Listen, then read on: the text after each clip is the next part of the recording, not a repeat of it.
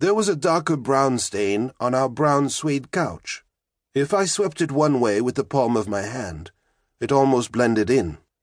I could squint and forget it was even there. But then a swipe in the other direction, and the stain reappeared, darker than I remembered, like I'd just fed it. Everyone had a different story about the stain. Simone said I'd pissed the couch as a toddler, after running free from our mother's bundle of towels just out of my bath.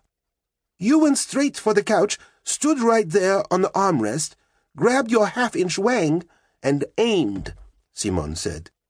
I saw it, and Aurore and Jeremie, we never understood what came over you, Dory. It's like you were on a mission.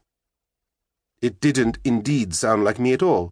First, the number of decisions that was implied, all of them transgressing my mother's law, running naked and barefoot on the cold living room tile, grabbing my penis in public, pissing on the couch. Add to that Simone's choice of words. Went straight, aimed, mission. Hers was the least believable story.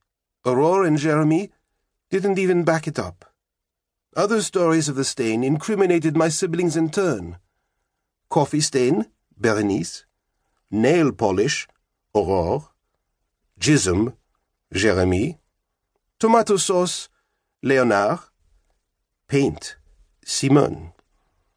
Each initial stain was, in every account, made worse by our mother's attempt to clean it with unfit detergent. One story was actually based on the premise that there had been no stain to get rid of in the first place, that our zealous mother had just wanted to bring a new shine to the couch, and had ruined it with a single spray of the wrong thing. The stain on the couch made me uneasy. It made me think I was the only one to notice things, to care. Why do you care so much about the stain? my mother once asked. And the thing is, I couldn't understand why no one else did. I loved my family, I believe. Even though I'd known no other and couldn't really tell, I thought they were all right, decent people, but oblivious. They got lost in their thoughts. They had no sense of the other, of anyone outside our family, sometimes even me. One point every story of the stain converged on. The stain was at the very least nine years old. That was a long time to keep a stained couch, I thought. We were not poor. I knew we weren't poor, because we went to the beach every summer. And I'd learned in school, fourth grade, that being able to go to the beach was a privilege not everyone had. There had been a national campaign to raise awareness of children who didn't get to go away at all during summer. Our teacher, Miss Faux, had shown us clips of kids seeing the ocean for the very first time, thanks to the money collected the previous year by the Let Them See charity. Some of the kids in the Let Them See videos hadn't even believed the sea existed before. They thought it was just a fairy tale word, like magic wands or castles, one of them told the camera. Some of them were older than me. I remember one girl in the video her name was Juliet, the caption said, who'd looked more happy about her little brother's walking on a beach for the first time than about her own discovery. She kept looking at him, his reactions. She barely glanced at the water herself. It had made me teary-eyed a bit.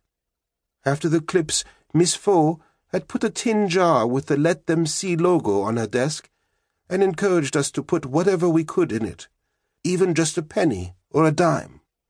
It was important, she said, that we'd realize that the smallest of our sacrifices could make a big difference in another kid's life. A couple of the boys in my class had lied and said they didn't get pocket money at all and sadly could not donate to the cause. During break, though, I'd heard them talk about all the candy they'd buy later, and why should they pay for poor people's vacations anyway? and how those of us who gave money were suckers who fell into the guilt trap like shit into the toilet bowl. I'd put the whole of my monthly allowance in the Let Them See jar.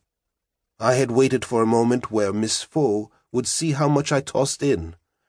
But either she didn't pay attention, or she didn't think my generosity was worth commenting on.